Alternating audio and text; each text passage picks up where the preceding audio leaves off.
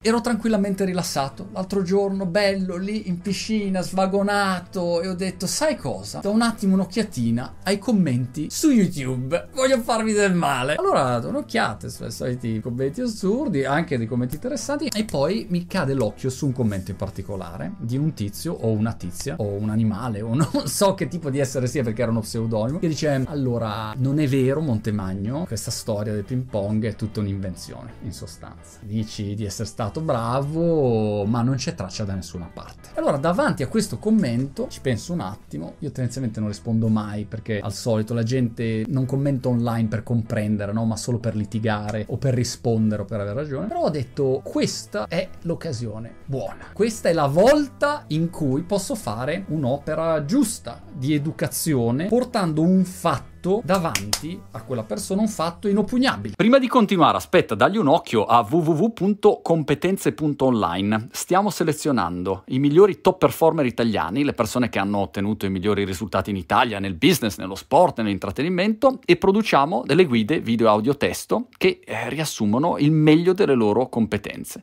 Perché lo sappiamo che padroneggiare una materia è un diavolo di casino, ma avere un punto di partenza che ti aiuta invece a esplorarla, avere le le linee guida giuste richiede soltanto un buon punto di partenza e questo è competenze.online. Allora vado a fare la cerchina e prendo il link al video della finale del top 12 di Arezzo, non ricordo l'anno, chiedo scusa ai più precisi, contro il Nanno che ho vinto e eh, contro Nannoni e poi ho perso in finale con Costantino. A questo punto linko il video, poi ho detto aspetta però metto anche un link al sito della federazione che si chiama Fitted, la federazione ping pong, con l'albo d'oro. Praticamente la federazione ha l'albo d'oro con per ogni anno chi ha vinto il titolo, prima categoria, seconda categoria e doppi più. A questo punto tutto contento, metto il link dicendo guarda, geniaccio, guarda, questi qua sono i link, non è che si scappa, i fatti sono questi. E la risposta mi ha dato, capito, l'ulteriore conferma che non bisogna mai rispondere online perché la risposta è stata sì, ma questi link non dimostrano niente, insomma, non è vero. Allora, a parte che uno magari guarda il video e, e magari questo signore è cieco, non so, quindi non poteva vedere il video, oppure ha visto il video, aveva i capelli e ha detto questo qui non è Montemagno, oppure può essere uno pseudonimo. Quindi lo puoi verificare in mille modi ed è giusto essere scettici, ma è veramente assurdo essere cinici o essere dei coglioni, perché finisci per essere un coglione. Allora, perché la gente anche davanti ai fatti non cambia la propria opinione? Questo lo vediamo sia davanti a questi grandi temi dell'umanità, tipo Montevideo Ping Pong, sia e soprattutto davanti a temi ben più importanti che ogni giorno vediamo, no? Tutto il fenomeno fake news e fake word. Anzitutto, una prima considerazione che bisogna sempre fare quando si risponde a uno che commenta online è che ci manca il contesto, cioè manca il contesto di quella persona. Se tu cammini per le strade di Milano, vai in Piazza Duomo, dove c'era l'urlatore di Piazza Duomo. Non è che se l'urlatore arriva e inizia a urlare, tu ti metti lì e dici, scusi, però vorrei precisare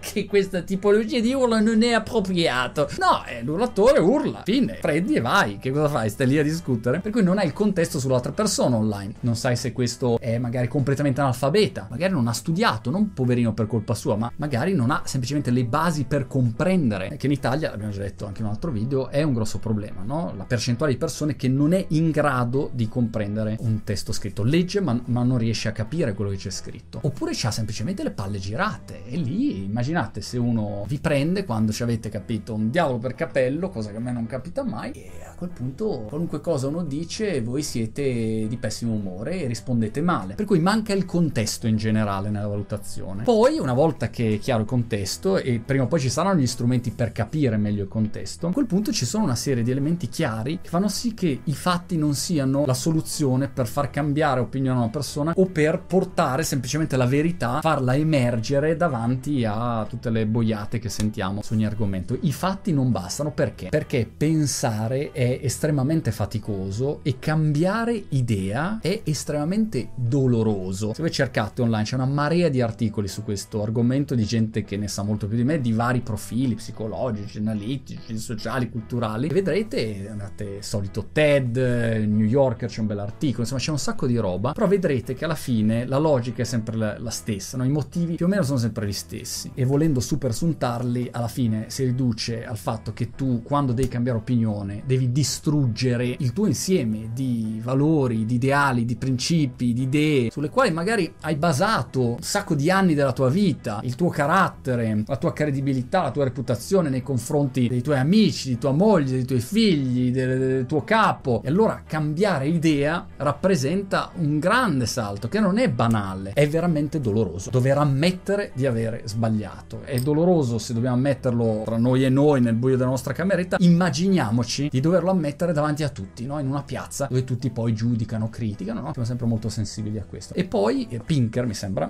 che è quello che ha scritto tutti i suoi tomoni, in sostanza nell'ultimo libro dice che è il miglior momento della storia per mille parametri, bla bla bla, faceva notare giustamente che c'è una esigenza tribale da questo punto di vista nel non usare la razionalità. Cioè noi siamo animali sociali, uno se lo dimentica questo. È molto chiaro a chi fa marketing, che infatti non si appella ai fatti ma si appella alle emozioni, ma spesso ci dimentichiamo che siamo animali sociali. Il problema nella testa delle persone, nella maggior parte dei casi, non è se questa cosa è vera o è falsa. Il problema è la mia socialità, cioè come mi rapporto io a quel fatto. È una convenienza in un qualche modo tribale, no? sociale. Facciamo un esempio, se tutti i tuoi amici, c'è una compa di amici e tutti credono che la Terra sia piatta, nel momento in cui tu ti fermi assieme e dici no ragazzi però non è così, devi essere pronto al fatto di essere isolato dal tuo gruppetto di amici perché hai una visione diversa. Il prezzo che paghi può essere un prezzo molto alto, allora preferisci aderire, capito, a una visione che non è corretta, non c'entra niente con i fatti, ma socialmente è più conveniente. Un'altra convenienza invece biologica che qualcuno fa giustamente notare è che tu non hai un'energia no, cerebrifera illimitata. Il motivo per cui Zuckerberg, come altri, mette sempre la stessa maglietta, che dice io ho un'energia limitata che posso utilizzare, no? Nel mio cervellone gigante. Se la uso per fare delle scelte che sono, chiamiamole stupide o, o secondarie come che, che vestiti devo mettere oggi, per lui sono considerate in quel modo, è chiaro che a quel punto mi brucio quell'energia e rimango poi senza potenza di calcolo, mettiamola così, il mio processore non ha potenza di calcolo per ragionare su altri argomenti. Ogni volta che noi dobbiamo ragionare in modo logico e razionale su un argomento, dobbiamo, capito, sforzare un cervelletto. E non è facile e dopo un po', capito, dici basta. Avete presente quando dice basta, non c'ho più voglia di pensare, non fammi pensare più a niente, voglio rilassarmi, tranquillità. E di lì,